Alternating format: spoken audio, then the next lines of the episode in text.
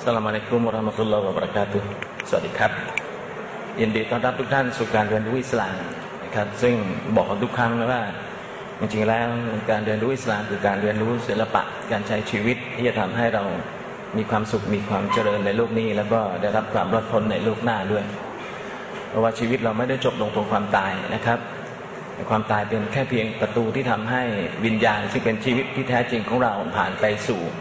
ภพที่แท้จริงของมันซึ่งเป็นภพอันนิรันดร์ก็ชะตากรรมของดวงวิญญาณซึ่งเป็นชีวิตที่แท้จริงของเราจะเป็นอย่างไรนั่นก็ขึ้นอยู่กับการประพฤติปฏิบัติของเราในขณะที่มีชีวิตอยู่ในโลกนี้เพราะขณะที่เรามีชีวิตอยู่ในโลกนี้วิญญาณมันอยู่ในร่างของเราวิญญาณเนี่ยก็เปรียบเสมือนกับนิ้วมือเนื้อหนังมังสาของเราแขนขาหูตาของเราก็เปรียบเสมือนกับถุงมือที่สวมนิ้วมืออยู่เมื่อนิ้วมือกระดิกไปทางไหนถุงมือก็จะเคลื่อนไปตามนั้นฉะนั้นหากมองในรูปนี้แล้วเนี่ยครับวิญญาณก็คือผู้บงการหรือจอมบงการที่ใช้เนื้อหนังมังสาแขนขาหูตาของเราครับไปตามความต้องการของมันฉะนั้นวิญญาณในฐานะที่เป็นจอมบงการหรือผู้บงการเนี่ยต้องรับผิดชอบนะครับดังนั้นขณะที่เรามีชีวิตอยู่ในโลกนี้เนี่ยนะครับวิทยาศาสตร์แม้จะเจริญก้าวหน้าอย่างไรก็แล้วแต่มันก็ยังไม่สามารถที่จะให้คำตอบในเรื่องของวิญญาณได้เพราะว่าวิทยาศาสตร์เนี่ยมันเป็นอาณาจักรทางวัตถุนะครับวิญญาณไม่ใช่วัตถุเพราะฉะนั้นต่อให้นักวิทยาศาสตร์มีความเจริญก้าวหน้ามากเท่าไหร่วิทยาศาสตร์ก็ไม่สามารถที่จะอธิบายเรื่องของวิญญาณได้นะครับจนกระทั่งทุกวันนี้นักวิทยาศาสตร์เองยังไม่รู้เลยว่าวิญญาณนั้นคืออะไรวิญญาณมาจากที่ไหนเข้ามาในร่างกายของเราได้อย่างไรแล้วมันวิวัฒนาการไปพร้อมๆกับการเจริญเติบโตของร่างกายของเราอย่างไรแล้วก็เวลามันออกจากร่างของเราไปมันออกไปอย่างไรออกไปทางไหนออกไปแล้วไปอยู่ที่ไหนมีสภาพเป็นอย่างไรซึ่งเรื่องนี้ครับวิทยาศาสตร์ยังไม่สามารถที่จะอธิบายได้นะครับนั่นคือเหตุผลที่ว่าทำไมเราจึงจำเป็นจะต้องเรียนศาสนาควบคู่ไปกับการเรียนวิทยาศาสตร์ทั้งนี้เพื่อที่จะตอบสนองความต้องการชีวิตของเราที่มีสองด้านคือด้านร่างกายแล้วก็ด้านวิญญาณเราเรียนวิทยาศาสตร์นะครับเพื่อที่จะตอบสนอง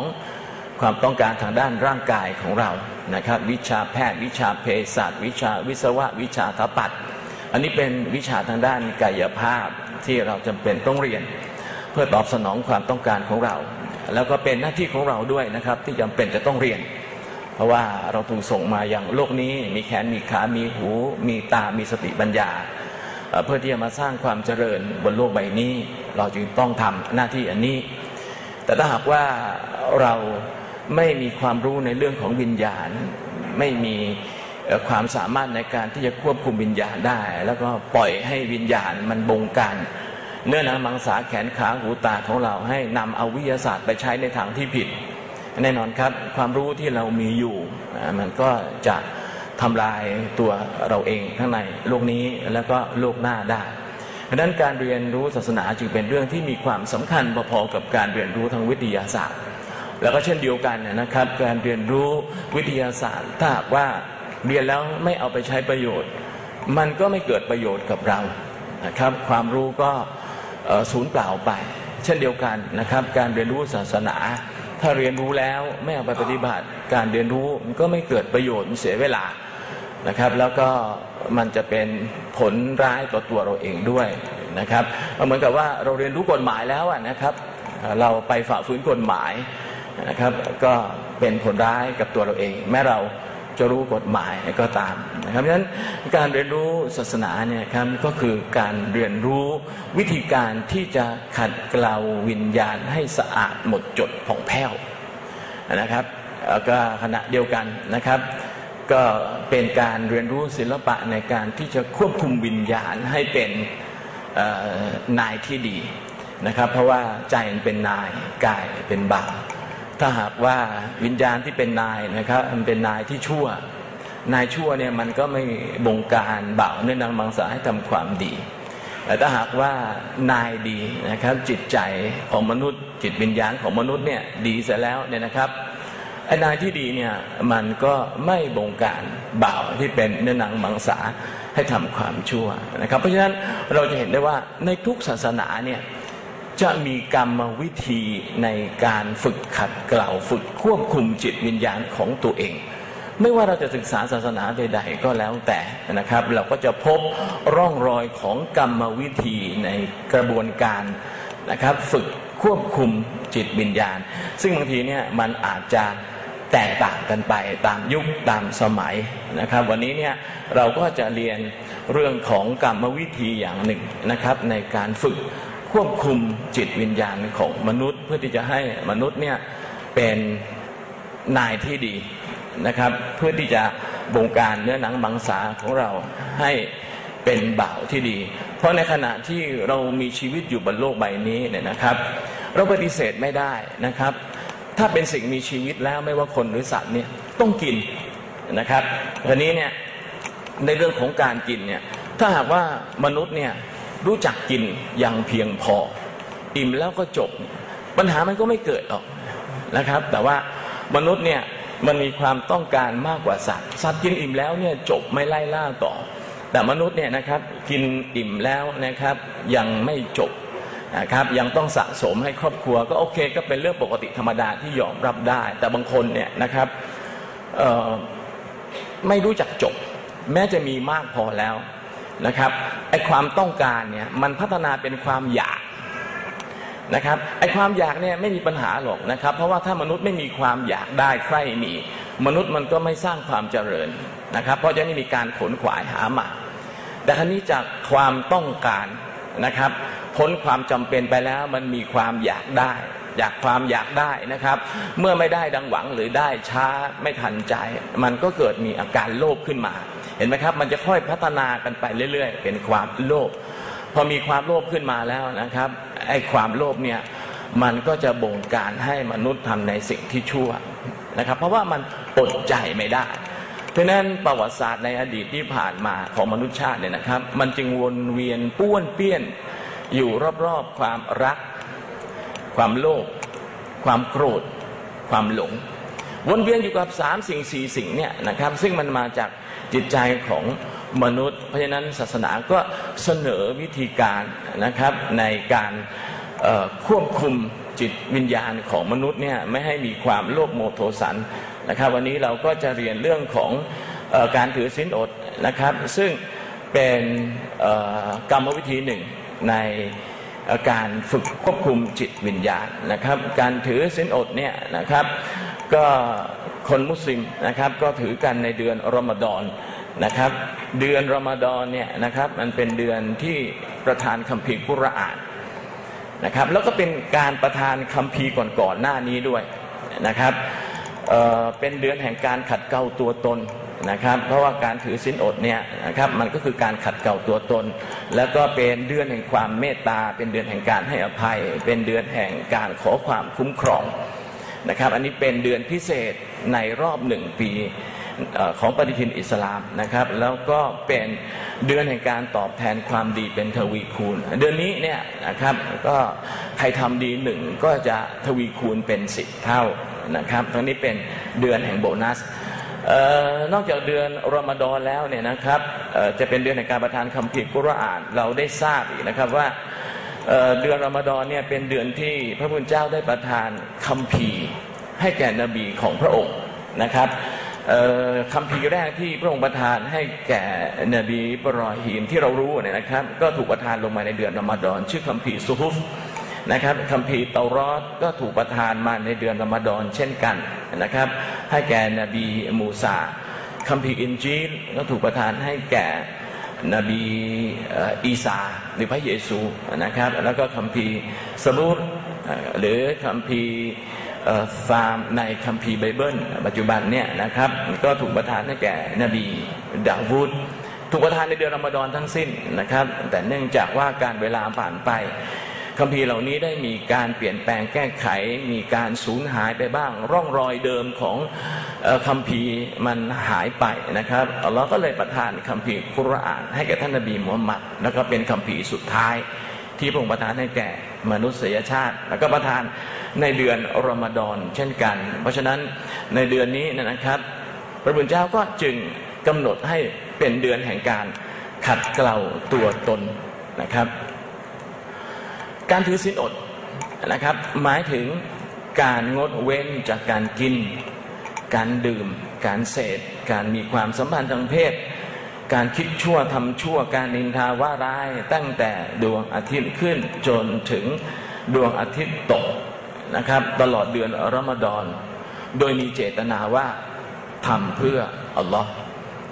นะครับต้องมีเจตนาว่าทำเพื่ออัลลอฮ์ไม่ได้มีเจตนาว่าจะทำเพื่อที่จะลดความอ้วน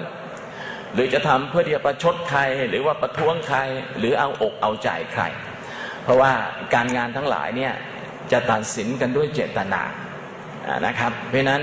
การจะทำอะไรก็แล้วแต่นะครับถ้าหากว่าเราต้องการจะรับผลบุญจากการกระทำนั้นเราก็ต้องตั้งเจตนาว่าเราทำเนี่ยครับทำเพื่ออัลลอฮ์แต่เพียงพระองค์เดียวเพื่อให้การงานของเราเนี่ยเป็นการงานที่บริสุทธิ์และพระองค์จะทรงรับแล้วก็ตอบแทนการงานของเราแต่ถ้าหากเราตั้งเจตนาว่าเราต้องการจะลดความอ้วนลดน้ำหนักเราก็ได้ตามที่เราเจตนานะครับแต่ว่าเราจะไม่ได้รับผลบุญในโลกหน้าเพราะว่าเราตั้งเจตนาอย่างนั้นนะครับเราเจตนาอย่างไรเราก็ได้อย่างนั้นแต่ถ้าว่าเราตั้งเจตนาพระพุทธเจ้านะครับเราได้แน่ผลบุญในโลกหน้าและการลดน้ำหนักการลดความอ้วนเนี่ยมันเป็นผลพลอยได้ติดตามมานะครับทำไมเราถึงต้องมีการถือศีลอดในเดือนรอมฎอนนะครับคำตอบก็คือว่าเดือนรอมฎอนเป็นเดือนที่คัมภีร์กุรอานถูกประทานมาเป็นทางนำแก่มวลมนุษยชาตินะครับเดือนนี้เนี่ยเป็นเดือนที่คัมภีร์กุรอานถูกประทานมาเพื่อเป็นทางนำแก่มนุษยชาติทางนำในที่นี้หมายถึงทางนำที่บอกให้มนุษย์ได้รู้ว่าเวลามนุษย์อยู่บนโลกนี้แล้วเนี่ยมนุษย์เนี่ยนะครับควรที่จะปฏิบัติตัวอย่างไรและในขณะเดียวกันนะครับเมื่อมนุษย์ปฏิบัติตัวตามนั้นแล้วเนี่ยคัมภีร์กุรอานก็จะเป็นทางนำที่นำพามนุษยชาติไปนะครับสู่ชีวิตที่ดีงามในโลกหน้าหลังจากที่วิญญาณของมนุษย์เนี่ยออกจากร่างไปแล้วนะครับนี่ก็คือเหตุผลที่ได้มีคำสั่งให้ถือศีลอดในเดือนรอมฎอนนะครับแล้วก็วัตถุประสงค์ของการถือศีลอดก็คือที่คัมภีร์กุรอานกล่าวไว้นะครับว่าโอบรรดาผู้ศรัทธาการถือศีลอดได้ถูกกำหนดแก่สู่เจ้าเช่นเดียวกับที่ได้กำหนดแก่ผู้คนก่อนหน้าสู่เจ้าทั้งนี้เพื่อที่สู่เจ้าจะได้เกิดความยำเกรงอัลลอฮ์อันนี้มีกล่าวไว้ในคัมภีร์กุรอานเป็นวัตถุประสงค์ของการถือศีลอดนะครับมีข้อเดียวนะครับที่ต้องการให้เกิดความยำเกรงนะครับก็เพื่ออะไรเพื่อให้มนุษย์เนี่ยนะครับได้รับประโยชน์จากคัมภีร์กุรอานอย่างเต็มที่เพราะหากจะเปรียบคัมภีร์กุรอานเหมือนกับกฎหมายนะครับมนุษย์ทุกคนในทุกประเทศบนโลกใบนี้เนี่ยมีกฎหมายคอยจัดระเบียบสังคมอยู่คราวนี้ถ้าหากว่ามีกฎหมายมนุษย์เชื่อว่ามีกฎหมายเชื่อในกฎหมายแล้วแต่ว่ามนุษย์ไม่กลัวกฎหมายฝ่าฝืนกฎหมายถามว่ากฎหมายเนี่ยมันจะเป็นประโยชน์ต่อมนุษย์ไหมก็แน่นอนครับเมื่อมนุษย์ฝ่าฝืนกฎหมายมนุษย์ก็มีผิดก็จะต้องถูกลงโทษด้วยการติดคุกหรือไม่ก็ถูกปรับหรืออะไรก็แล้วแต่ตามที่กฎหมายนั้นระบุเอาไว้เพราะนั้นคัมภีร์กุรอานเนี่ยหากจะเปรียบเสมือนกฎหมายนะครับคัมภีร์กุรอานก็ต้องการที่จะให้มนุษยชาติเนี่ยได้รับประโยชน์จากบทบัญญัติต่างๆในคัมภีร์กุรอานอย่างเต็มที่นั่นก็คือการฝึกให้มนุษย์เนี่ยได้เกรงกลัวพระผู้เป็นเจ้าเพื่อมนุษย์เนี่ยจะได้ปฏิบัติตามคัมภีร์กุรอานซึ่งเป็นวจนะของพระผู้เป็นเจ้านะครับและเมื่อมนุษย์ปฏิบัติตามแล้วเนี่ยผลดีเนี่ยมันก็จะเกิดขึ้นกับตัวมนุษย์เองเพราะว่าในการถือศีลอดเนี่ยนะครับเราต้องงดเว้นจากการกินการดื่มการเสพการมีความสัมพันธ์ทางเพศซึ่งโดยปกติแล้วเนี่ยนะครับมันเป็นที่อนุมัติในเดือนอื่นๆอีกสิบเอ็ดเดือนนะครับแต่มาถึงเดือนรอมฎอนเนี่ยสิ่งที่เคย ได้รับอนุมัติให้กินให้ดื่มนะครับเรากลับถูกสั่งห้ามนะครับเมื่อเราปฏิบัติตามอันเนี้ยนะครับเราก็จะรู้ว่าของที่จำเป็นเรางดเว้นได้แล้วทำไมของที่ไม่จำเป็นเช่นอบายมุขเนี่ยเราจะงดเว้นไม่ได้ตรงนี้ครับคือ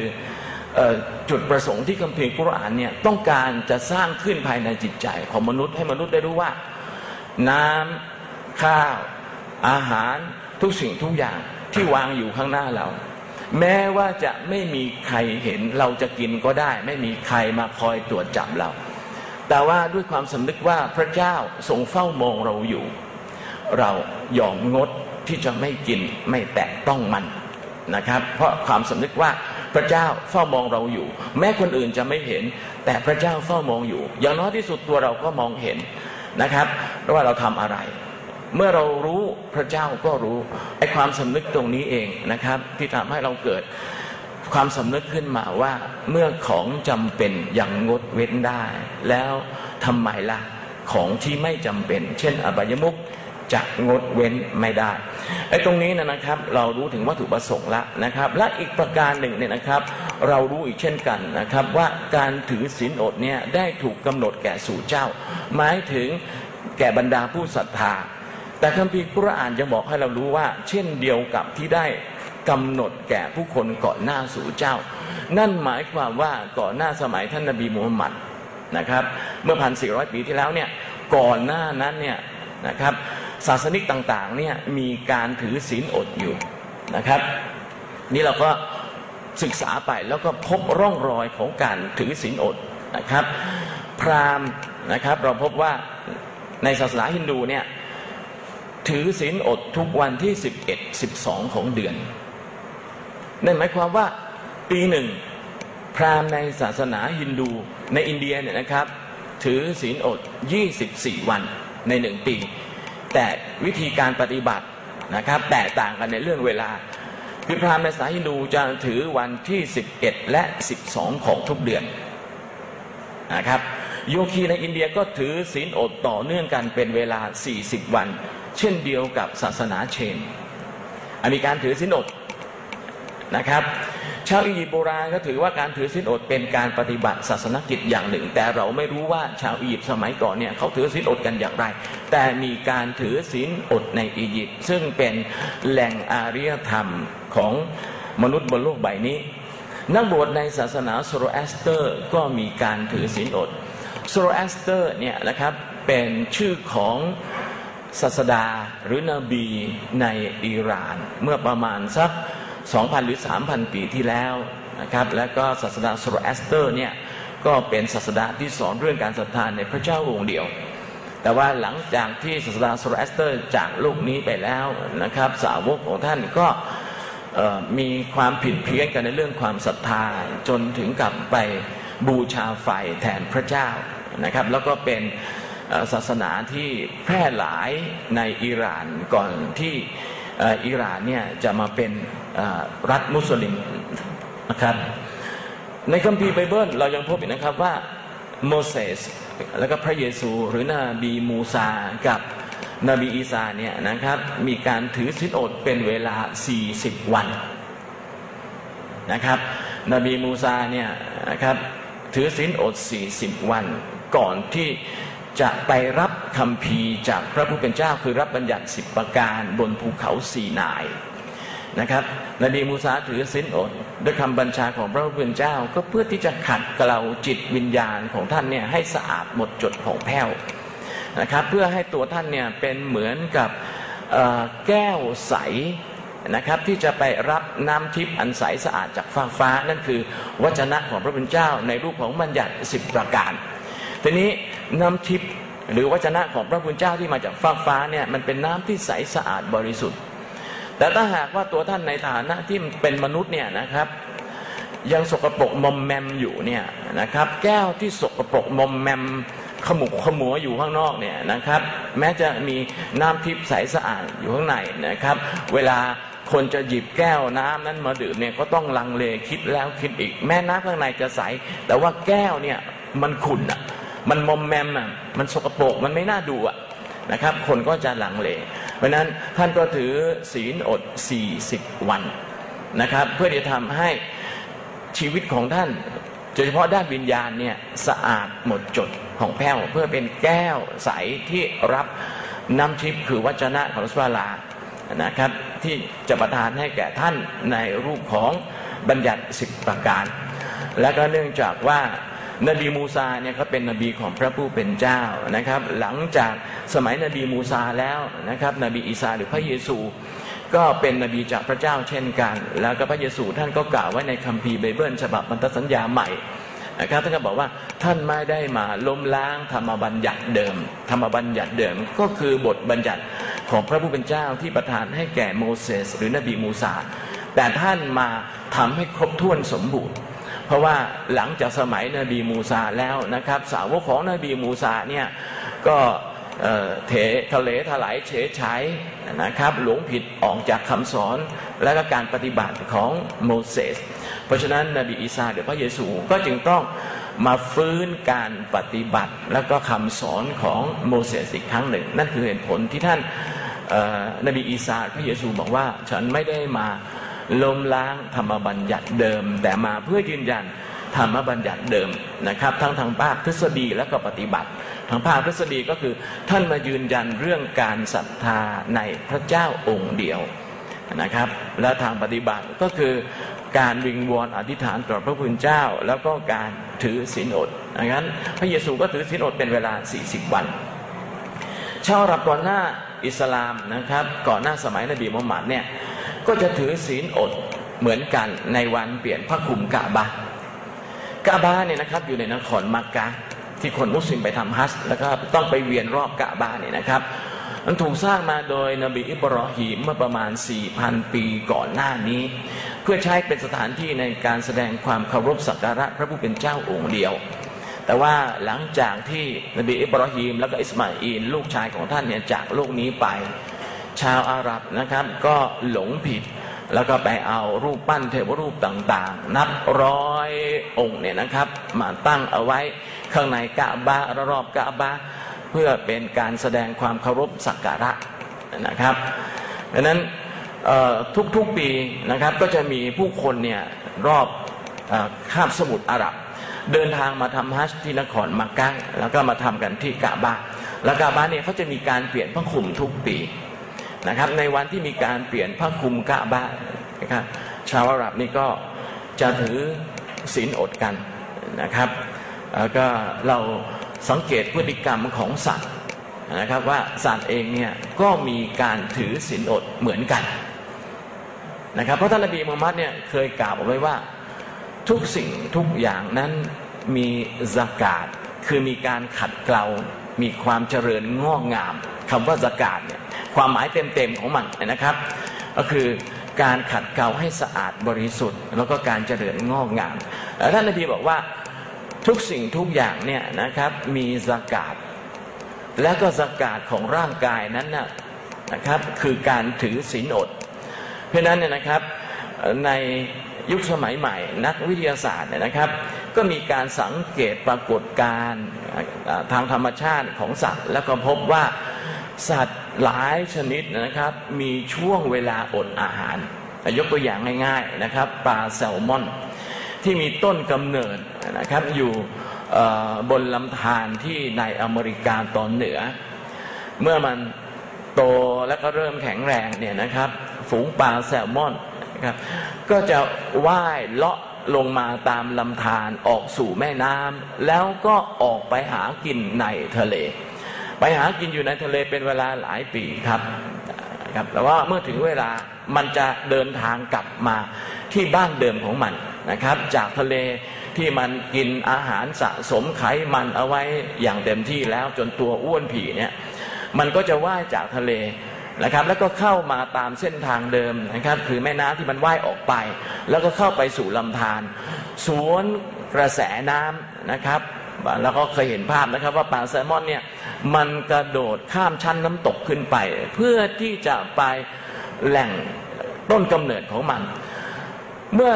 มันเข้ามาในแม่น้ำนะครับจากทะเลเนี่ยมันจะไม่กินอาหารแล้วมันจะอดอาหารตลอดเวลา แล้วมันก็จะว่ากันไปเรื่อยๆเมื่อไปถึงต้นที่มาของมันนะครับแหล่งกำเนิดเดิมของมันเนี่ยนะครับตัวเมียที่รอดจากปากเหยี่ยวปากกานะครับหรือรอดจากการคอยดักตะปบของหมีที่คอยดักจับปลาแซลมอนอยู่ตามน้ำตกชั้นต่างๆเนี่ยนะครับมันรอดไปได้เนี่ยตัวเมียเนี่ยก็จะวางไข่แล้วตัวผู้เนี่ยนะครับก็จะฉีดน้ำเชื้อไปผสมกับไข่นะครับแล้วก็มันจะคอยเฝ้าดูนะครับว่าไข่ที่มันผสมเนี่ยนะครับจะฟักออกมาเป็นตัวหลังจากที่ฟักออกมาเป็นตัวแล้วนะครับพ่อแม่ปลาแซลมอนเนี่ยก็จะคอยเฝ้าดูลูกของตัวเองจนกระทั่งแน่ใจว่าลูกของมันเนี่ยเติบโตเข้มแข็งพอที่จะช่วยตัวเองแล้วก็ว่ายต่อไปเพื่อขยายเผ่าพันธุ์ของมันต่อไปปลาแซลมอนนะครับทั้งตัวผู้ตัวเมียเนี่ยก็จะตายจากไปในสภาพของการอดอาหารหรือการถือศีลอดนี่เป็นปรากฏการณ์ทางธรรมชาตินะครับที่มนุษย์เนี่ยสังเกตบ้านเรานะครับใครที่เลี้ยงไก่โดยเฉพาะไก่แจ้นะครับไก่ทุกประเภทเนี่ยเหมือนกันเวลามันฟักไข่มันก็จะอดอาหารนะครับประมาณสัก เจ็ดถึงแปด วันการอดอาหารของมันเนี่ยนะครับก็เพื่อการเกิดใหม่ของเผ่าพันธุ์มันนะครับคือถ้าหากว่ามันไม่อดอาหารนะครับแล้วไม่ใช้เวลาฟักไข่เป็นเวลานานเนี่ยลูกของมันก็จะไม่ฟักเป็นตัวเพราะฉะนั้นมันก็จะอดอาหารประมาณสักเจ็ดวันถึงสิบวันแล้วมันก็จะไปแก้บวชก็ออกไปหาอาหารกินเพียงเล็กน้อยนะครับแล้วก็กลับมาฟักไข่เหมือนเดิมนะครับจนกระทั่งไข่ของมันเนี่ยฟักออกมาเป็นตัวแล้วมันก็จะเลิกถือศีลอดหรือเลิกอดอาหารแล้วก็หากินต่อไปอันนี้ก็เป็นปรากฏการณ์ทางธรรมชาติที่เราสามารถจะเห็นได้ในบ้านของเราเราก็คงเคยได้ยินนะครับคำว่ากบจำศีลนะครับโดยเฉพาะในฤดูแล้งนะครับกบก็จะอดอาหารเป็นเวลาถึงสามเดือนในดินแล้วก็มันจะนั่งนอนอยู่นิ่งๆนะครับเพื่อไม่ให้สูญเสียพลังงานนะครับเพื่อความอยู่รอดของมันเพราะว่าฤดูกาลบนโลกใบนี้เนี่ยมันเปลี่ยนแปลงไปมันก็จำเป็นที่ต้องปรับตัวให้อยู่ให้ได้นะครับหมีในขั้วโลกเหนือก็เหมือนกันนะครับไม่ว่าจะเป็นหมีกริซลี่หรือว่าหมีขาวนะครับพอถึงฤดูใบไม้ผลินะครับมันก็จะเริ่มกินอาหารสะสมไขมันเอาไว้พอฤดูหนาวมาถึงซึ่งมันไม่สามารถที่จะหาอาหารได้มันก็จะอยู่ในถ้ำนอนอยู่นิ่งๆนะครับไม่ใช้พลังงานเพื่อให้อาหารที่สะสมไว้ในร่างกายเนี่ยหล่อเลี้ยงชีวิตของมันนะครับพอถึงฤดูใบไม้ผลิมันก็ออกมาหาอาหารต่อนะครับนกเพนกวินก็เช่นเดียวกันนะครับนกเพนกวินเนี่ยนะครับเราก็รู้ว่ามันอาศัยอยู่ในขั้วโลกเหนือและขั้วโลกใต้นะครับ เอ่อ เมื่อเวลาวางไข่นกเพนกวินเนี่ยนะครับก็จะไม่กินอาหารก็จะฟักไข่นะครับแล้วก็นกเพนกวินบางพันธุ์นะครับมันจะมีการสับเปลี่ยนกันระหว่างตัวผู้กับตัวเมียในการฟักไข่แน่นอนครับในอากาศหนาวๆการฟักไข่เนี่ยต้องการอุณหภูมิที่อบอุ่นพอจะให้ชีวิตใหม่เกิดขึ้นมาได้นะครับนกเพนกวินก็จะฟักไข่นะครับพอไข่ฟักออกมาเป็นตัวแล้วนะครับนกเพนกวินนะครับก็จะมีการเปลี่ยนขนใหม่นะครับแล้วก็มันก็จะไปเฉลิมฉลองเทศกาลการสิ้นสุดการอดอาหารของมันนะครับการเปลี่ยนขนนะครับก็คือการได้เสื้อผ้าชุดใหม่ในการที่จะไปเฉลิมฉลองเทศกาลการสิ้นสุดการอดอาหารนะครับอันนี้ก็เป็นสิ่งที่ปรากฏในธรรมชาติของเอ่อสิ่งมีชีวิตทีนี้ในคัมภีร์ไบเบิลนะครับมีบทบัญญัติเรื่องการถือศีลอดที่เมื่อกี้ผมกล่าวไปนะครับว่าฝ่ายโมเสสเฝ้าพระเจ้าอยู่ที่นั่นสี่สิบวันสี่สิบคืนไม่ได้รับประทานอาหารหรือน้ำเลยและท่านจารึกคำพันธสัญญาไว้ที่แผ่นศิลาคือพระบัญญัติสิบประการนะครับอันนี้ก็เป็นบทบัญญัติที่กล่าวเอาไว้ในคัมภีร์ไบเบิลฉบับอพยพอีกข้อความหนึ่งนะครับอยู่ใน คัมภีร์ไบเบิลพันธสัญญาเก่าฉบับเลวีติโกนะครับก็กำหนดเอาไว้ว่าให้เป็นกฎเกณฑ์ถาวรแก่เจ้าทั้งหลายว่าในวันที่สิบเดือนที่เจ็ดเจ้าจะต้องบังคับใจตนเองไม่กระทำการงานสิ่งใดทั้งตัวชาวเมืองเอ่อเองนะครับหรือคนต่างด้าวที่อาศัยอยู่ท่ามกลางเจ้าเพราะว่าในวันนี้จะกระทำการลบมลทินบาปของเจ้าและชำระจิตใจเจ้าเจ้าจะสะอาดต่อพระหัตถ์พระเจ้าพ้นจากบาปทั้งสิ้นของเจ้าเป็นวันสะบาโตให้เจ้าทั้งหลายหยุดพักสงบและเจ้าต้องบังคับใจของเจ้าทั้งนี้ให้เป็นกฎเกณฑ์ถาวรอันหมายความว่านะครับการถือศีลอดเนี่ยได้ถูกกำหนดอยู่ในคัมภีร์ไบเบิลให้ชาวยิวชาวคริสเตียนต้องถือนะครับบทบัญญัติคล้ายๆกับอิสลามนะครับเช่นเรื่องของการห้ามกินหมูก็มีอยู่ในคัมภีร์ไบเบิลนะครับแต่เป็นเรื่องแปลกที่คนมักจะถามว่าทำไมอิสลามเนี่ยห้ามมุสลิมกินหมูโดยที่ไม่ถามว่าทำไมคัมภีร์ไบเบิลห้ามกินหมูแล้วทำไมชาวคริสเตียนถึงยังกินหมูกันอยู่นะครับนี่ก็เป็นหลักฐานนะครับที่บอกให้เรารู้ว่าก่อนหน้าสมัยอิสลามการถือศีลอดเนี่ยได้ถูกกำหนดนะครับแก่ผู้คนก่อนหน้าสมัยของมุสลิมนะครับนบีดาวูดก็มีการถือศีลอดนะครับแต่มีวัตถุประสงค์อย่างหนึ่งก็คือไว้อาลัยให้แก่ซาอูลนะครับอันนี้ผมจะไม่พูดถึงรายละเอียดเพราะว่าอาจจะมีเวลาไม่พอนะครับแล้วก็บางครั้งนบีดาวูดเนี่ยก็ถือศีลอดเพื่อขอชีวิตลูกอันนี้นะครับก็เป็นการถือศีลอดเพิ่มเติมจากการถือศีลอดข้อบังคับนะครับการถือศีลอดที่เป็นข้อบังคับเนี่ยมันก็จะมีช่วงเวลาของมันนะครับและนอกช่วงเวลาไปแล้วหากใครจะถือศีลอดเพิ่มเติมก็สามารถจะถือได้เพื่อวัตถุประสงค์อะไรบางอย่างเช่นนะครับบางคนเนี่ยอาจจะบนบานกับพระผู้เป็นเจ้าเอาไว้ด้วยเรื่องหนึ่งเรื่องใดนะครับว่าหากเรื่องนั้นประสบความสำเร็จแล้วนะครับก็จะถือศีลอดสามวันห้าวันเจ็ดวันอันนี้ก็เป็นการถือศีลอดนอกเดือนรอมฎอนแต่เป็นการถือศีลอดที่เป็นข้อบังคับเนื่องจากว่าไปบนบานเอาไว้กับพระผู้เป็นเจ้าเมื่อได้สิ่งนั้นแล้วก็ต้องทำตามที่ได้บนบานเอาไว้แต่ว่าเป็นการถือศีลอดเฉพาะกิจนะครับและนอกเดือนรอมฎอนเนี่ยหากใครจะถือศีลอดเพิ่มเติมในอิสลามก็ทำได้โดยการถือศีลอดเช่นในวันจันทร์วันพฤหัสนะครับหรือในวันอาราฟะห์นะครับซึ่งผ่านมาเมื่อไม่กี่วันนี้วันอาราฟะห์ก็คือวันที่ผู้ที่ไปทำฮัจญ์นะครับไปชุมนุมกันที่ทุ่งอาราฟะห์นอกเมืองนครมักกะฮ์วันนั้นนะครับคนที่ไม่ไปทำฮัจญ์ก็มีข้อแนะนำว่าหากต้องการจะถือศีลอดเก็บผลบุญเพิ่มเติมนะครับเป็นกำไรก็ให้ถือศีลอดนะครับอันนี้ก็เป็นการถือศีลอดของเอสราเอสราก็เป็นบุคคลสำคัญคนหนึ่งในศาสนายูดายนะครับของชาวยิวเขาแล้วก็มีกล่าวไว้ในคัมภีร์ไบเบิลนะครับแต่ผมจะไม่พูดถึงรายละเอียดพระเยซูหรือนบีอีซาถือศีลอดในถิ่นทุรกันดารนะครับพระเยซูคริสต์ซึ่งประกอบด้วยวิญญาณบริสุทธิ์นะครับได้กลับจากจอร์แดนโดยพระวิญญาณได้นำท่านไปเป็นเวลาสี่สิบวันในถิ่นทุรกันดารแต่ในระหว่างนั้นท่านได้ถูกมารร้ายล่อลวงในวันเหล่านั้นท่านไม่ได้เสวยอะไรเลยและเมื่อ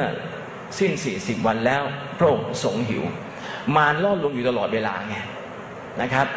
อันท่านก็ถือศีลอดเป็นการเตือนตัวเองเป็นการเอาชนะใจตัวเองไม่ให้ตกไปสู่การล่อลวงของมารนั้นก็มีวัตถุประสงค์นะครับมีเรื่องการถือศีลอดอยู่มากมายในคัมภีร์ไบเบิลนะครับให้เราได้เห็นแต่ว่าพอมาถึงสมัยท่านนบีมูฮัมหมัดนะครับท่านนบีเนี่ยก็ได้มีการปฏิรูปการถือศีลอดที่คนก่อนๆหรือนบีก่อนๆเนี่ยถือกันมาทั้งนี้เพื่อที่ว่าการถือศีลอดเนี่ยจะได้เป็นที่ปฏิบัติได้โดยมนุษย์ทุกคนจนถึงวันสิ้นโลกนะครับเพราะว่าก่อนหน้านี้เนี่ยการถือศีลอดเนี่ยถูกจำกัดเฉพาะนักบวชหรือบัตรหลวงนะครับหรือว่าโยคีหรือว่าพราหมณ์ เป็นบุคคลทางศาสนาทั้งนั้นบุคคลทั่วไปเนี่ยไม่จำเป็นต้องถือแต่เนื่องจากว่าการถือศีลอดมันเป็นของดีอ่ะแล้วทำไมจะต้องให้คนกลุ่มหนึ่งถือในขณะที่คนส่วนใหญ่ไม่ได้ถือล่ะเพราะฉะนั้นท่านได้มีวัดก็มาปฏิรูปนะครับการปฏิรูปของท่านก็คือประการแรกต้องมีเจตนาเพื่ออัลเลาะห์เท่านั้นในการจะถือศีลอดหรือการปฏิบัติศาสนกิจใดๆประการแรกคือต้องมีเจตนาว่าทำเพื่ออัลเลาะห์เท่านั้นเพื่อให้การงานของเราบริสุทธิ์ไม่ได้ทำเพื่อใครเพราะการงานทั้งหลายนั้นขึ้นอยู่กับเจตนานะครับประการถัดไปนะครับเฉพาะผู้ศรัทธาที่เป็นผู้ใหญ่ทุกคนต้องปฏิบัตินะครับเป็นผู้ศรัทธาปฏิบัติแต่ถ้าหากว่าไม่ศรัทธาจะปฏิบัติก็ได้มันเกิดผลดีอยู่แล้วแต่เมื่อไม่ได้ศรัทธาเนี่ยพระเจ้าคุณไม่ได้ทำเพื่อพระองค์นะครับเพราะฉะนั้นคุณก็ไม่ได้รับผลตอบแทนในโลกหน้าเพราะว่าคุณไม่ได้ศรัทธาในพระผู้เป็นเจ้าอันนี้เรื่องนี้เปรียบได้ง่ายครับคนสองคนกวาดถนนเหมือนกันทั้งสองคนทำดีเหมือนกันแต่ว่าคนหนึ่งเนี่ยนะครับเป็นลูกจ้างของหัวหน้าเขต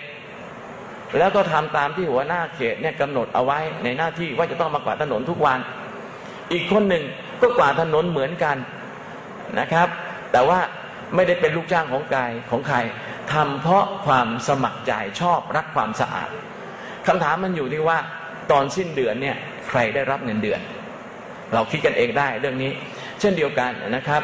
การจะถือศีลอดเนี่ยนะครับถ้าทำเพื่อพระเจ้าหมายความว่าเราก็จะต้องศรัทธาเชื่อในพระผู้เป็นเจ้าแล้วทำเพื่อพระองค์เราจึงสามารถที่จะไปอ้างนะครับอ้างสิทธิ์ในการรับรางวัลตอบแทนจากพระองค์ได้เพราะฉะนั้นถ้าหากว่าไม่ศรัทธา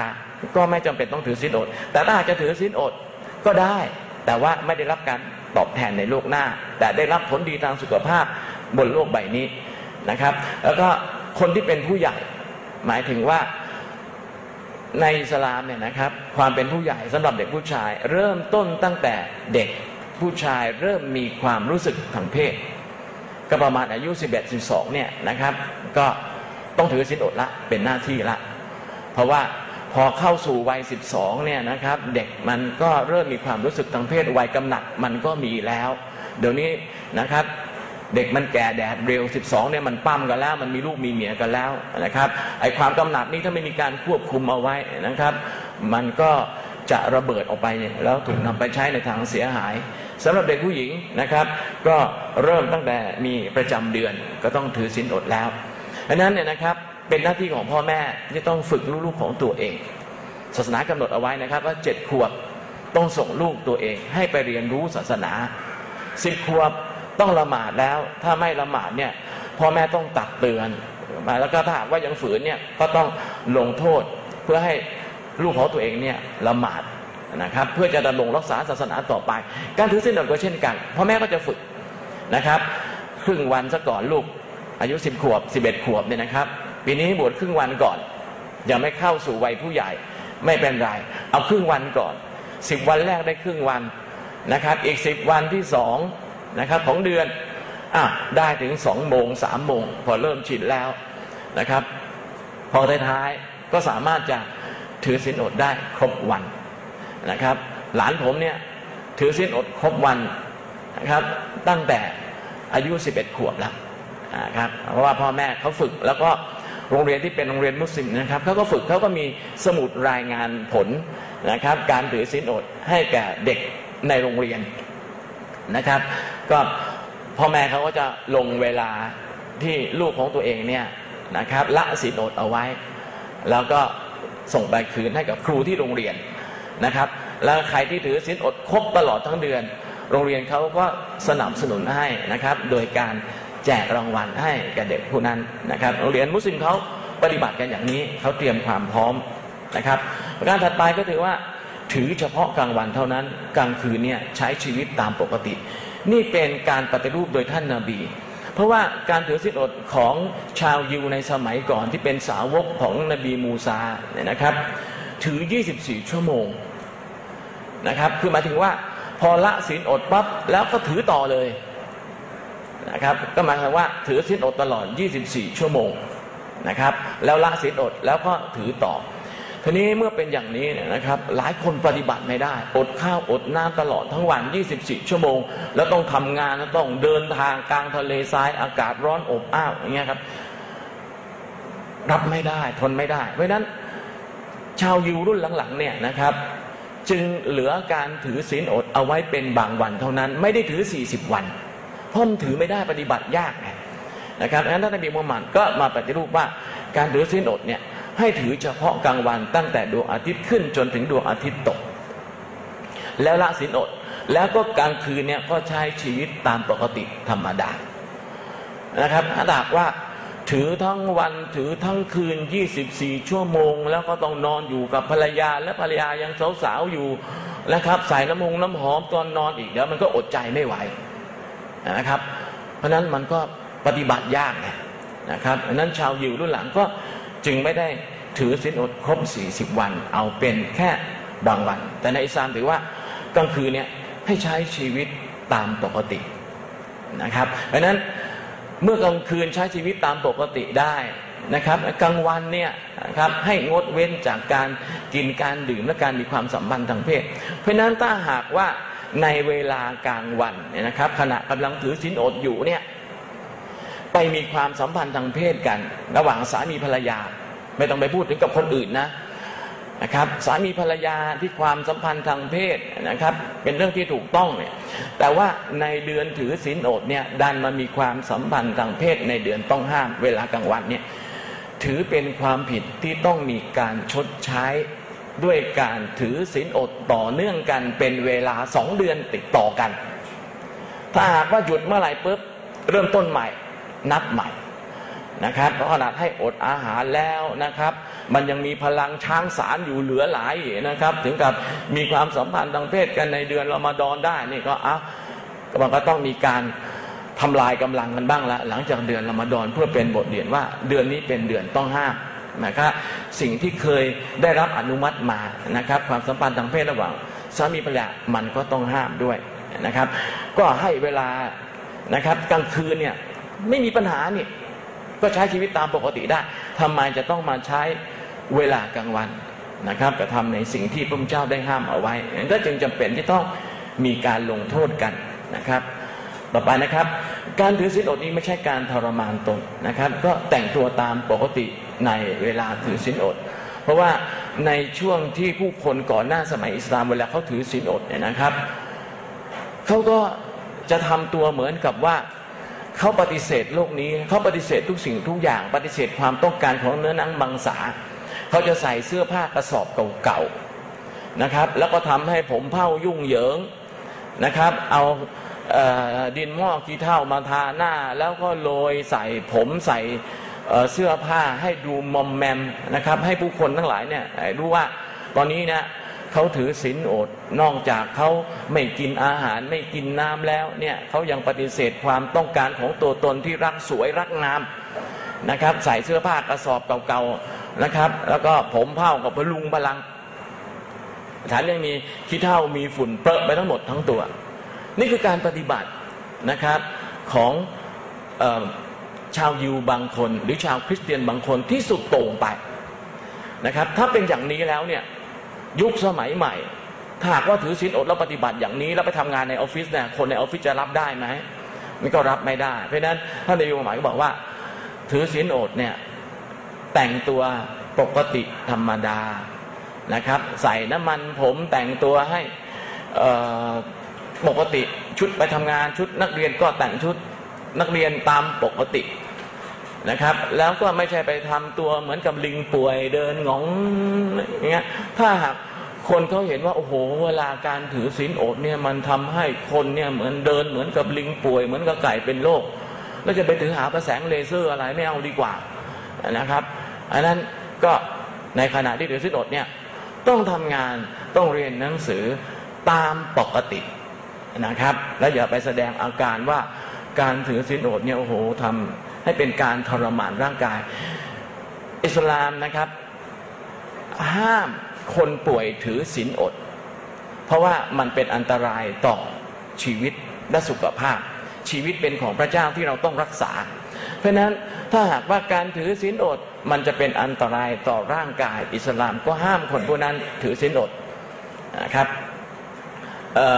ต่อไปนะครับมีข้อยกเว้นในบางกรณีเช่นป่วยอ่ะเห็นไหมครับเมื่อกี้กล่าวเอาไว้นะครับว่าเมื่อป่วยไม่ต้องถือศีลอด แล้วมีประจำเดือนนะครับก็ไม่ต้องถือศีลอดยกเว้นเพราะว่าในขณะนั้นเนี่ยร่างกายอาจจะมีอาการผิดปกติไปนะครับเจ็ดวันในช่วงเวลานั้นร่างกายยังไม่สะอาดผู้หญิงก็จะขาดกันทุกปีได้ยังมีประจำเดือนอยู่นะครับแต่ว่าเมื่อพ้นเดือนรอมฎอนไปแล้วก็ต้องไปถือชดใช้เอานะครับวันที่ขาดไปเนื่องจากการมีประจำเดือนสำหรับคนป่วยนะครับถ้าหากว่าป่วยรักษาหายได้นะครับก็หลังจากเดือนรอมฎอนแล้วก็ต้องไปถือชดใช้วันที่ตัวเองไม่ได้ถือเนื่องจากป่วยในระหว่างเดือนรอมฎอนขาดไปสองหรือสามวันก็ไปถือชดใช้นอกเดือนรอมฎอนแต่ถ้าหากว่าเป็นการป่วยชนิดที่เรียกว่าถ้าคุณไม่กินยาแล้วมีอาการจะเป็นอันตรายต่อร่างกายคุณต้องกินยาทุกวันนะครับและก่อนจะกินยาต้องกินอาหารอีก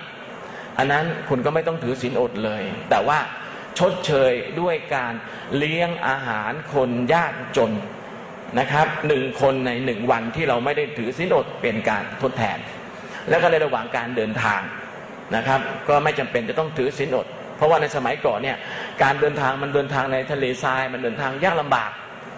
นะครับก็ถ้าเดินทางก็ไม่ต้องถือศีลอดแต่ว่าพอพ้นเดือนรอมฎอนไปแล้วนะครับว่างเมื่อไหร่ก็ให้ถือชดใช้ในวันที่ขาดหายไป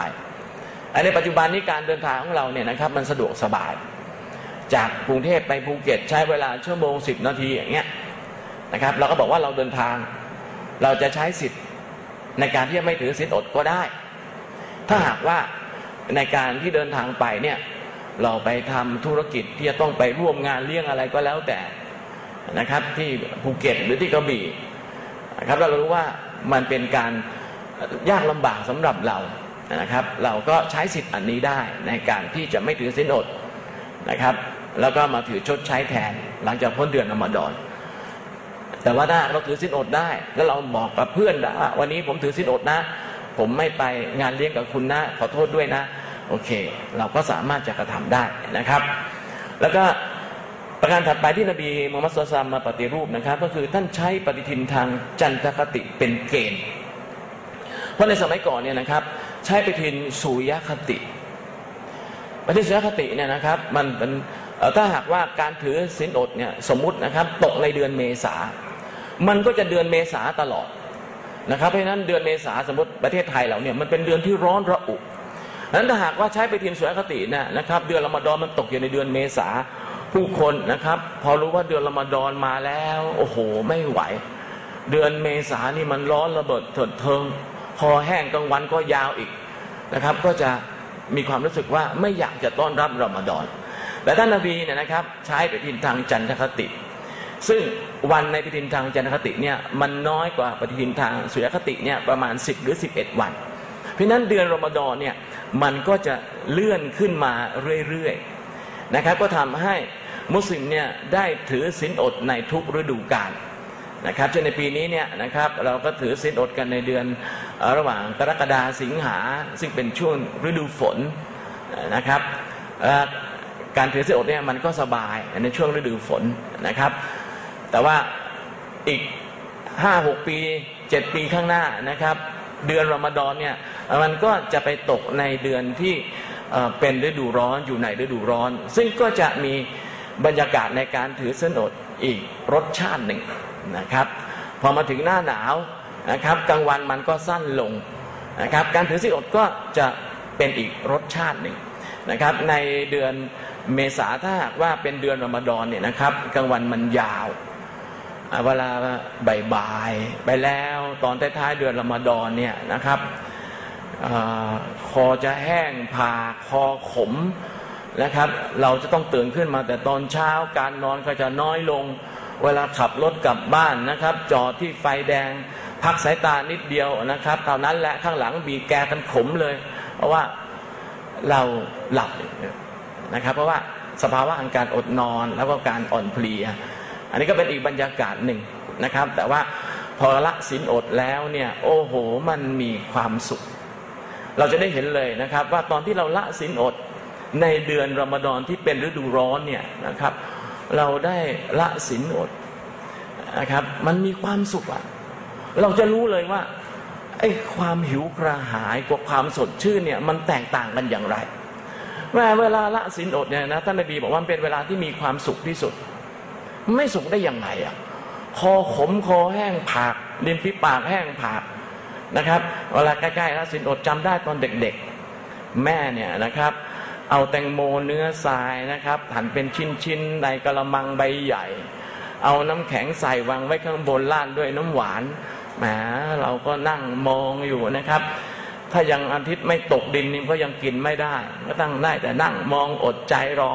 พอดวงอาทิตย์รับขอบฟ้าประกาศว่าละศีลอดได้โอ้กินอย่างมีความสุขเราเห็นเลยนะครับว่าความสุขมันเป็นอย่างไรพระเจ้าต้องการจะบอกเราว่าเนี่ยแหละความสุขมันเป็นอย่างนี้นะครับแต่ว่าพอในฤดูหนาวก็จะได้ความรู้สึกอีกอย่างหนึ่งนะครับโดยเฉพาะตอนที่จะลุกขึ้นมากินข้าวประมาณสักตีสี่ตีสี่ครึ่งเนี่ยอากาศมันสิบเจ็ดองศาสิบแปดองศาประมาณนั้นหนาวนะครับผ้าห่มเนี่ยมันหนักนะครับกว่าจะยกขึ้นมาเนี่ยโอ้โหมันลำบากยากเย็นไม่เหมือนกับในฤดูร้อนมันก็ได้อีกบรรยากาศหนึ่งในการฝึกฝนตัวเองนะครับแล้วก็การถือศีลอดเนี่ยก็ทำเพิ่มเติมได้ในบางวันแต่ไม่ให้ถือทุกวันเพราะว่าตอนที่เราถือศีลอดตลอดเดือนรอมฎอนที่สิบเก้าหรือสามสิบวันเนี่ยนะครับความศรัทธามันเต็มที่เลยเหมือนกับน้ำมันที่เต็มถังนะครับหลังเดือนรอมฎอนสองเดือนสามเดือนนะครับเรายังมีความรู้สึกในเรื่องความศรัทธาแต่มนุษย์นี่มีความอ่อนแออยู่พอแปดเดือนเก้าเดือนผ่านไปน้ำมันในถังเนี่ยนะครับคือพลังแห่งความศรัทธาเนี่ยมันลดลงไปไอ้ความอ่อนแอมันก็มีมารร้ายชัยฏอนมันก็มาล่อลวงเราว่าทำให้เราคล้อยตามไปในสิ่งที่ไม่ดีไม่งามเพราะนั้นท่านนบีก็แนะว่าถ้าจะเติมพลังแห่งความศรัทธาโดยการถือศีลอดก็ทำได้วันจันทร์วันพฤหัสวันจันทร์วันพฤหัสเป็นสถานีย่อยเติมอยู่เรื่อยๆและท่านนบีก็ยังแนะนำอีกว่าชายหนุ่มทั้งหลายถ้าหากว่าสามารถจะแต่งงานได้ก็รีบแต่งงานซะแต่ถ้าหากว่ายังไม่มีปัญญาจะแต่งงานเพราะว่ายังมีเงินไม่พอไปขอสาวแต่แม้อารมณ์มันพุ่งพ่านอยากจะแต่งงานท่านนบีก็แนะนำว่าให้ถือศีลอดซะให้ถือศีลอดซะเพราะเมื่อถือศีลอดแล้วเนี่ยนะครับไอ้การงดกินอาหารเนี่ยมันก็จะทำให้เป็นการลดกำหนัดลงนะครับนี่ก็เป็นกุศโลบายในศาสนาที่สอนให้เราได้ปฏิบัติตัวนะครับเพื่อที่ว่าเราจะได้ไม่ถลำตัวไปสู่การผิดประเวณีซึ่งถือเป็นบาปใหญ่ทีนี้มีบางคนเนี่ยนะครับว่าถือศีลอดแล้วมันรู้สึกสบายอ่ะมันไม่ต้องยุ่งกับเรื่องกินมันสงบอารมณ์ที่เคยพุ่งพ่านนะครับมันลดลงอยากจะถือศีลอดทุกวันทุกวันทุกวันนบีบอกว่าไม่ได้นะครับเพราะว่าเราต้องใช้ชีวิตมนุษย์มีมาลาอิกะฮ์เท่านั้นที่ไม่กินไม่ดื่มไม่มีความสัมพันธ์ทางเพศแต่เราเป็นมนุษย์ต้องใช้ชีวิตอย่างมนุษย์หากจะถือศีลอดมากไปกว่านี้ก็ถือได้แค่วันเว้นวันเป็นการถือศีลอดตามแบบของนบีดาวูดวันเว้นวันนะครับถือได้แต่จะมาถือทุกวันเนี่ยห้ามเพราะว่าอิสลามไม่ต้องการให้มนุษย์เนี่ยใช้ชีวิตเหมือนกับฤาษีชีไพรนะครับผลดีของการถือศีลอดนะครับก็ฝึกให้ตัวเองรู้จักยับยั้งชั่งใจลดความรู้สึกทางเพศรู้รสชาติของความหิวและความกระหายฝึกให้รู้จักอดทนอดกลั้นร่างกายได้มีโอกาสพักแล้วก็ขับถ่ายสิ่งที่เสียนะครับเพราะว่าในช่วงกลางวันเนี่ยเราไม่ได้กินนะครับร่างกายกระเพาะเราเนี่ยมันได้พักเรากินสามมื้อเหมือนเดิมนะครับเพียงแต่ว่าเรายืดเวลาระหว่างอาหารเช้านะครับกับกลางวันเนี่ยออกไปนะครับเช้าเราตื่นมากินเร็วหน่อยประมาณสักตีสี่ครึ่งประมาณนั้นแล้วเราก็งดเว้นไปยาวนะครับกลางวันเนี่ยกระเพาะก็ได้พักแล้วเราก็ไปกินอีกทีตอนดวงอาทิตย์ตกหลังจากนั้นก็ไปทำละหมาดแล้วก็กลับมากินต่ออีกในตอนกลางคืนนะครับปกป้องตัวเองให้พ้นบาปแล้วก็ได้บุญในเวลาเดียวกันฝึกใจให้มุ่งมั่นแน่วแน่ในสิ่งที่ตัวเองยืนหยัดนะครับการอดอาหารจึงถูกนำมาใช้ในการประท้วงทางด้านการเมืองไงเราจึงได้ยินข่าวอยู่บ่อยๆนะครับแล้วก็แสดงเห็นถึงความเสมอภาคกันเพราะว่าในการถือศีลอดเนี่ยครับในเดือนรอมฎอนเนี่ยคุณจะเป็นกษัตริย์มีเงินทองมากมายกับผมเป็นคนจนเป็นยาจกไม่มีจะกินแต่ถึงเดือนรอมฎอนกษัตริย์ก็อดผมก็อดเหมือนกัน นะครับเท่าเทียมกันแล้วก็แม้ท้องจะหิวแต่ใจก็หิวกระหายที่จะทำความดีนะครับเพราะว่าในเดือนรอมฎอนเนี่ยเมื่อทำความดีแล้วมันทวีคูณการตอบแทนนะครับทำดีหนึ่งได้ผลตอบแทนเป็นสิบเท่านะครับอันนั้นสิ่งที่ปฏิบัติในการถือศีลอดในระหว่างเดือนรอมฎอนเนี่ยนะครับก็คือตื่นกินอาหารก่อนถือศีลอดแล้วก็รีบละศีลอดเมื่อถึงเวลาแล้วก็ทำกุศลทานบริจาคทานให้มากๆขึ้นนะครับเพื่อเป็นการขัดเกลาจิตใจให้สะอาดหมดจดจากมลทินแห่งความตนีทีเหนียวนะครับงดเว้นการนินทาว่าร้ายการพูดหรือการทำสิ่งไร้สาระอันถ้าหากว่าอดข้าวอดน้ำแล้วยังพูดสิ่งไร้สาระอยู่แสดงว่าการถือศีลอดเนี่ยไม่ได้เตือนคนผู้นั้นให้ทำสิ่งที่พระพุทธเจ้าห้ามเพราะฉะนั้นการถือศีลอดในวันนั้นก็คือการหิวเปล่านะครับถ้าอดข้าวอดน้ำแล้วยังนินทาคนอื่นอยู่ก็เหมือนกับการหิวเปล่าไม่ได้ผลบุญอะไรนะครับแล้วก็อ่านกุรอานให้มากๆขึ้นนะครับเพราะว่าเดือนนั้นเป็นเดือนแห่งการประทานคัมภีร์กุรอานอ่านศึกษาความหมายแล้วนำไปปฏิบัติแล้วก็กลางคืนจะมีการละหมาดพิเศษที่เราเรียกว่าละหมาดตะเราะเวห์หลังละหมาดอิชานะครับจะทำที่สุเหร่าก็ได้ทำที่บ้านก็ได้แล้วก็ในตอนช่วงท้ายของเดือนรอมฎอนสิบวันสุดท้ายก็มีกิจกรรมอย่างหนึ่งที่นบีสนับสนุนคือให้ปลีกตัวออกจากครอบครัวเฉพาะผู้ชายนะครับไปปลีกวิเวกไปอยู่ในมัสยิดแล้วไม่ออกมาเลยนะครับอยู่ในมัสยิดก็ทำละหมาดอ่านกุรอานกล่าวคำล้ำลึกถึงพระผู้เป็นเจ้าเพื่อเป็นการใช้ชีวิตแบบสันโดษแล้วก็ปลีกวิเวกออกจากครอบครัวจะทำสามวันห้าวันเจ็ดวันก็ได้แต่ไม่เกินสิบวันในตอนท้ายของเดือนรอมฎอนนะครับแล้วก็ก่อนที่จะสิ้นเดือนรอมฎอนก่อนวันสุดท้ายนะครับจะเจ็ดวันจะสิบวันจะสิบห้าวันก่อนจะสิ้นสุดเดือนรอมฎอนให้จ่ายซะกาตฟิตรเป็นข้าวสารในมาตรฐานที่เรากินอยู่นะครับจำนวนปริมาณสองกิโลครึ่งให้แก่คนยากจนและต้องเดินไปให้เขาด้วยนะไม่ใช่ไปเรียกให้เขามารับจากเราเป็นหน้าที่ของเราต้องเดินเอาไปให้เขาเหมือนกับเราที่ต้องเดินไปที่มัสยิดเพื่อละหมาดการจ่ายซะกาตก็คือการปฏิบัติศาสนกิจอย่างหนึ่งเราต้องเดินไปที่ที่จะต้องปฏิบัตินั่นก็คือที่ที่คนจนเขาอยู่แล้วเราก็เอาข้าวสารเนี่ยนะครับสองกิโลครึ่งเนี่ยให้แก่เขาไปนะครับคนจนจึงเหมือนกับแท่นบูชาพระผู้เป็นเจ้าพระเจ้าไม่ต้องการทรัพย์สินข้าวของจากเรานะครับแท่นบูชาของพระเจ้าเนี่ยเป็นสิ่งที่มีชีวิตคือคนยากจนคุณเอาซะกาตฟิตรเนี่ยไปให้แก่เขานะครับอันนี้เป็นหน้าที่นะครับแล้วก็พอสิ้นสุดเดือนรอมฎอนนะครับก็การปฏิบัติตัวในวันอิดุลฟิตรีนะครับก็คือตื่นเช้ามาอาบน้ำชำระล้างร่างกายอาบน้ำทั้งตัวสระผมสระผมนะครับแล้วก็สวมใส่เสื้อผ้าที่ดีที่สุดไม่จำเป็นต้องเป็นชุดใหม่แต่ที่ดีที่สุดสะอาดที่สุดแล้วก็ไปชุมนุมกันที่มัสยิดเพื่อประกาศความยิ่งใหญ่ของอัลลอฮ์วันวันอีดเราจะประกาศความยิ่งใหญ่ของอัลลอฮ์โดยการกล่าวว่าอัลลอฮ์อักบัรอัลลอฮ์อักบัรอัลลอฮ์อักบัรนะครับประกาศความยิ่งใหญ่ให้คนรู้ว่ามีอัลลอฮ์องค์เดียวเท่านั้นที่สามารถทำให้บ่าวผู้ศรัทธาของพระองค์งดอาหารงดการกินการดื่มนะครับได้ตลอดทั้งเดือนไม่มีมนุษย์คนใดที่สามารถบังคับให้ผู้คนเนี่ยถือศีลอดได้อันนี้เราประกาศความยิ่งใหญ่แล้วเราเองเนี่ยประสบความสำเร็จนะครับเราประกาศความยิ่งใหญ่และประกาศความสำเร็จว่าเราประสบความสำเร็จแล้วในการเอาชนะตัวตนหักห้ามจิตใจไม่ให้กินไม่ให้ดื่มไม่ให้ทำในสิ่งที่พระพุทธเจ้าห้ามได้เพราะฉะนั้นการเฉลิมฉลองวันอีดเนี่ยจึงไม่มีการกระโดดโลดเต้นไม่มีการร้องเพลงเราใช้การประกาศความยิ่งใหญ่ของพระผู้เป็นเจ้าด้วยการละหมาดแล้วก็นั่งฟังเทศนาธรรมเรียกว่าคุตบะห์นะครับเสร็จละหมาดแล้วก็ต่างคนก็ต่างขออภัยให้กันทุกคนก็พร้อมจะให้เพราะจิตใจมันพร้อมอยู่แล้วอะตลอดทั้งเดือนฝึกกันมานะครับเพราะถ้าหากว่าไม่ให้เนี่ยมนุษย์ไม่ให้อภัยพระเจ้าก็ไม่ให้อภัยนะเพราะว่าอัลลอฮ์เนี่ยเคารพสิทธิของมนุษย์ก่อนคุณล่วงเกินเขาไว้คุณต้องไปขออภัยเขาก่อนเมื่อเขาให้อภัยพระเจ้าก็ยกโทษให้ในวันนั้นเราก็ขออภัยสวมก่อนกันนะครับบางคนก็น้ำตาไหลพรากนะครับก็เป็นความซาบซึ้งวันนั้นก็นะครับให้อภัยนี่มันไม่ใช่เรื่องยากไม่ต้องควักกระเป๋า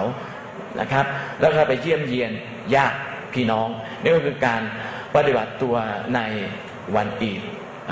ซึ่งเป็นวันเฉลิมฉลองการสิ้นสุดการถือศีลอดในเดือนรอมฎอนนะครับ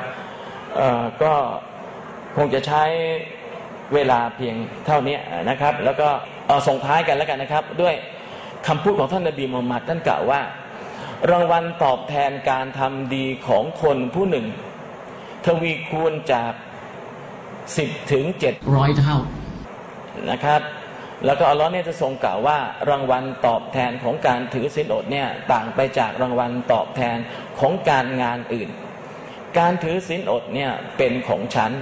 และฉันเท่านั้นที่จะให้รางวัลตอบแทนคนที่ถือศีลอดละเว้นจากอาหาร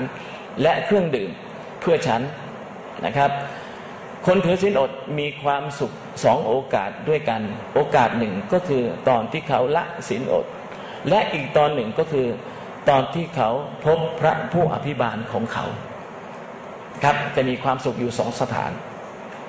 สถานแรกบนโลกใบนี้ตอนที่เราละศีลอดมันมีความสุขจริงๆกินอะไรก็แล้วแต่ดื่มอะไรก็แล้วแต่ถ้ากินตอนหิวดื่มตอนที่กำลังกระหายเนี่ยมันมีความสุขแต่ความสุขเนี้ยยังไม่เท่ากับความสุขในตอนที่เราไปพบกับพระผู้อภิบาลของเราในวันฟื้นคืนชีพหลังความตายนะครับโดยการที่เราได้นำเอาบทเรียนการถือศีลอดไปใช้นะครับก็คือความยำเกรงเมื่อเรายำเกรงพระผู้เป็นเจ้านะครับปฏิบัติตามคำบัญชาของพระองค์เราก็จะได้ประโยชน์จากพระบัญชาของพระองค์ในคัมภีร์คุรอานซึ่งตรงนั้นแหละครับที่เป็นหนทางทำให้เราได้รับความสุขอันยิ่งใหญ่แล้วก็เป็นความสุขที่แท้จริงเป็นความสุขที่นิรันดร์กาลโอเคครับอันนี้ก็ฝากเอาไว้เท่านี้ขอบคุณทุกท่านที่ให้ความสนใจและตั้งใจฟังก็ขอพรต่ออัลเลาะห์ซุบฮานะฮูวะตะอาลาพระผู้เป็นเจ้าได้โปรดประทานความรู้ความเข้าใจแนวทางในการดำเนินชีวิตที่ถูกต้องให้แก่พวกเราทุกคนครับอัสลามุอะลัยกุมวะเราะห์มะตุลลอฮิวะบะเราะกาตุฮ์สวัสดีครับศ็อลลาอะลัยฮิวะอัลลอฮุยาซัยยิดัลอักวานศ็อลลาวะซัลลัม